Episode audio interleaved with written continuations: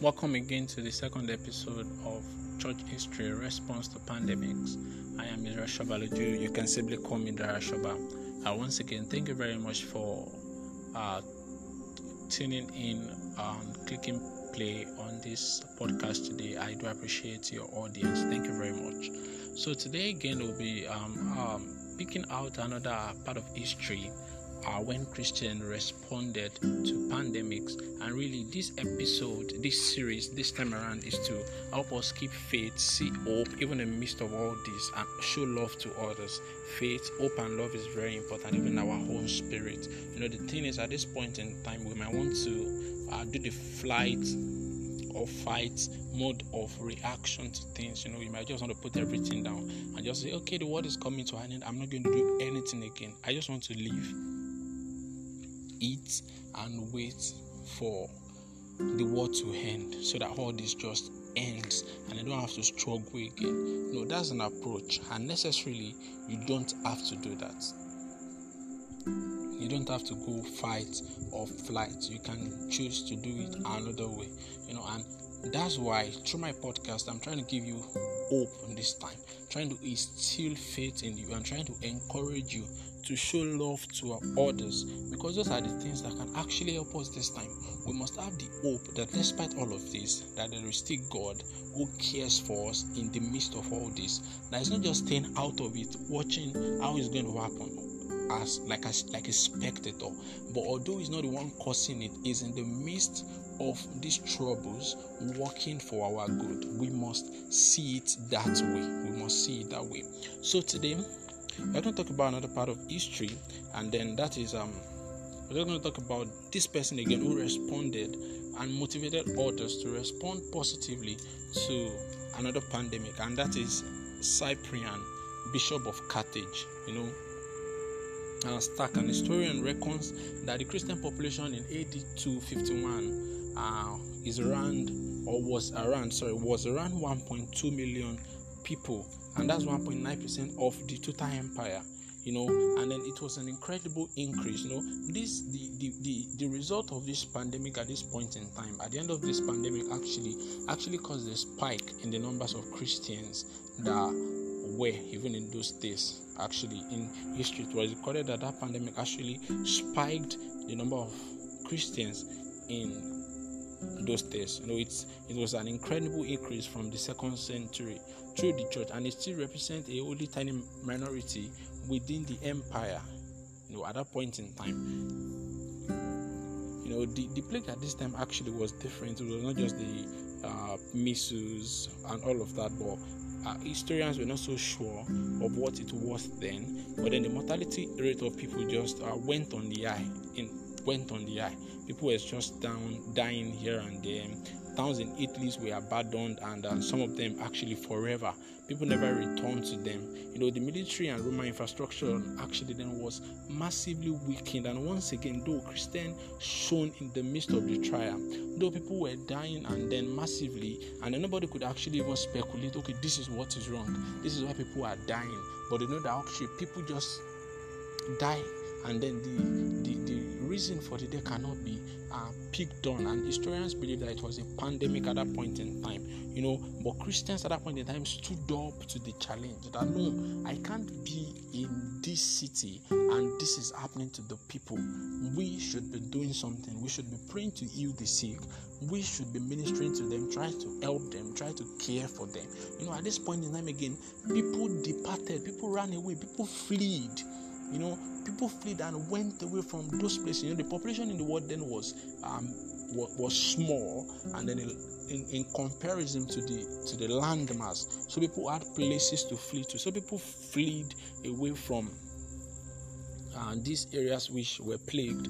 But um, once again, the Christians showed up in the midst of all this and tried to give hope to the people, tried to show uh, loved them and kept their faith. You know, the Cyprian, Cyprian uh, which is the bishop of Carthage, although the, at, the end of the day, the pandemic was named after him, and the Cyprian plague, I think, was named after the bishop because it actually showed um, faith, it showed love and actually showed hope in the midst of all this, was ready to help. You know, he put it like this: said, How suitable, how necessary it is that this plague and pestilence, which seems horrible and deadly, searches out the justice of each and everyone and examines the mind of the human race, whether the elderly care for the sick, whether relatives dutifully love kinsmen as they should, whether physician do not desert afflicted. You know, it said the plague search us. We're just saying that the plague search within us and see what we are actually really made of.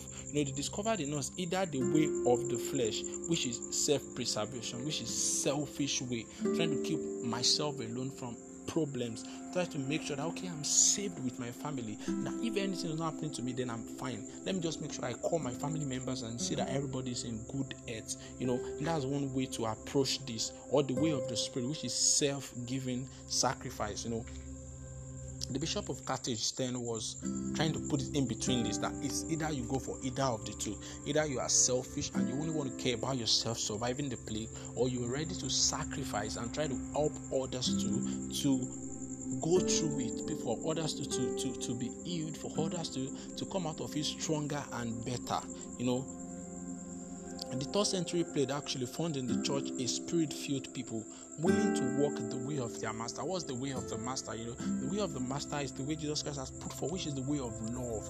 You know, he talked about the the the, the Samaritan the, the, the, good Samaritan, as we want to put it, the parable of the man. And at the end of the day, it came to the standpoint whereby he talked about that we should do good to our neighbor. And then the disciples came to him and asked, Oh, sir, who is our neighbor? Can you just try to put us through who is our neighbor? And he told them that your neighbor is anybody you have the capacity to help.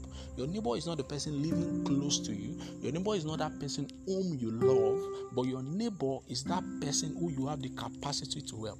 That means that, okay, if I have let's say 5000 naira with me and that's what is on me. My neighbor is that person close to me who are not taking breakfast because the person's business is not doing well at the point in time. So our neighbor is those people who are close to us and we have the capacity to help. Who do you have capacity to help at this time? Who can you help? Who can you help? The sick the the the, the the poor, the vulnerable. Who can you help?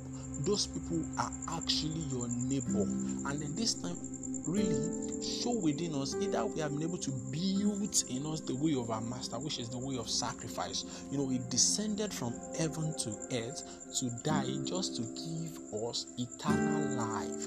You know, at this point in time, the Cyprian bishop of the bishop of Carthage, Cyprian, actually brought to us another light that even in the midst of pandemic it poses two options to us. Either for us to to cower in into our shell and just want to do our own thing as believers. Okay, I'm a believer. Okay, anything. Actually, God is punishing the sinners and all of that. But the fact is, there are a lot of Christians also who are stricken by the pandemic at the, at the moment. So God is not trying to punish anybody, be it believers, be it unbelievers. God is not punishing anybody.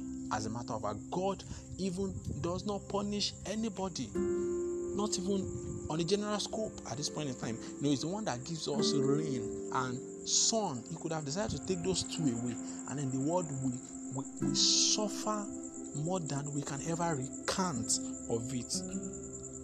You know, at that point in time, the Christian death rates actually were significantly lower than those of the general population.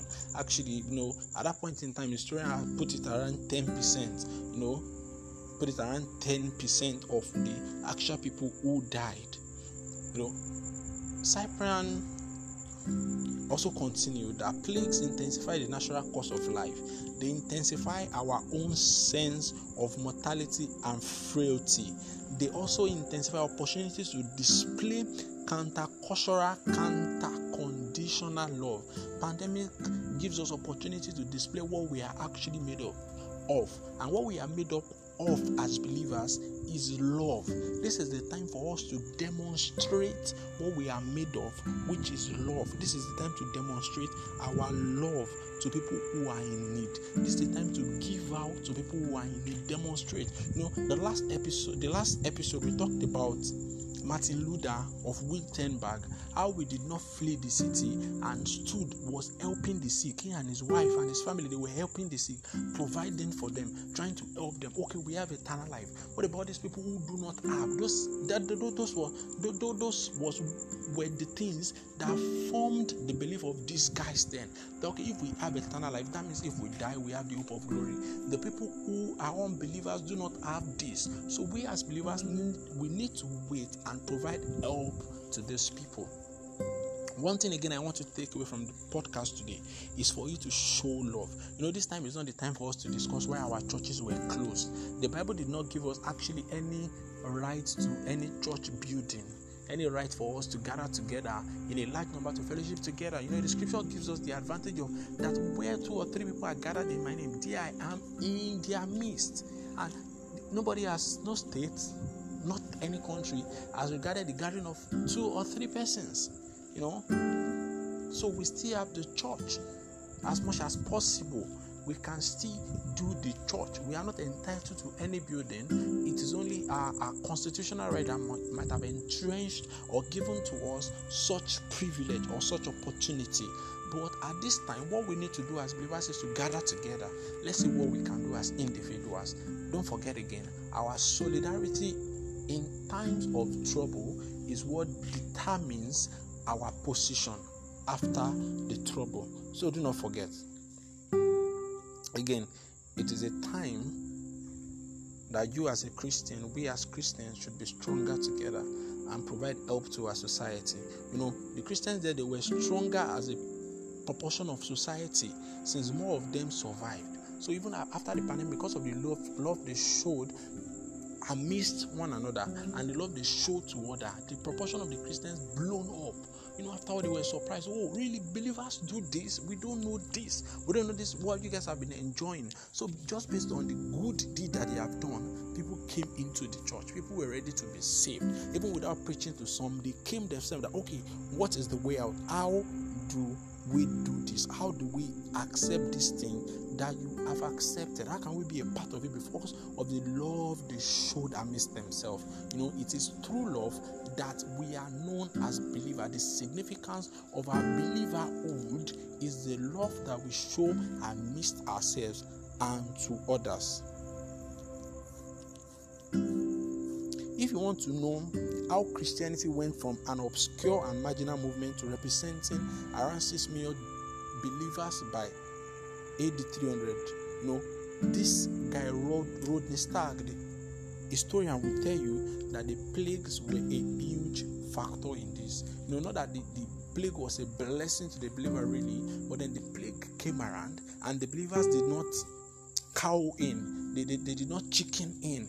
They were ready to help. They were ready to offer help. They showed love to one another and to others. And because of that, they they as a society were able to withstand the effects of the pandemic and they as a society were also able to help others who are not part of them as an individual really there's a lot you can do there's a lot you can do and if history is anything to go by to anyone who knows how to use the history way it is a blessing to them and to anyone who does not know how to use history way it is just a repetition of an evil for them. So I hope you choose to be in the side of people who choose to use history well. So this time again, as a believer, as an unbeliever, I know you might be listening to this is either Christian or as a non-Christian. More importantly, at this time, there's a need to show love, show love to others. You know. Once again, thank you very much for listening. I do not take your own audience for granted. One of the ways you can also show love is by sharing the, this podcast to another person. Let them listen to it. Uh, they can derive faith, hope, and love from it. Share the love. Anything you can do to help one another at this point in time as an individual or as a collective group, try to do it and help. And together, our solidarity together is going to determine us to be at the position of advantage, even at this pandemic. Thank you once again. I am Dara Shoba, and thank you for listening to this episode. I'll see you on the next one. Thank you.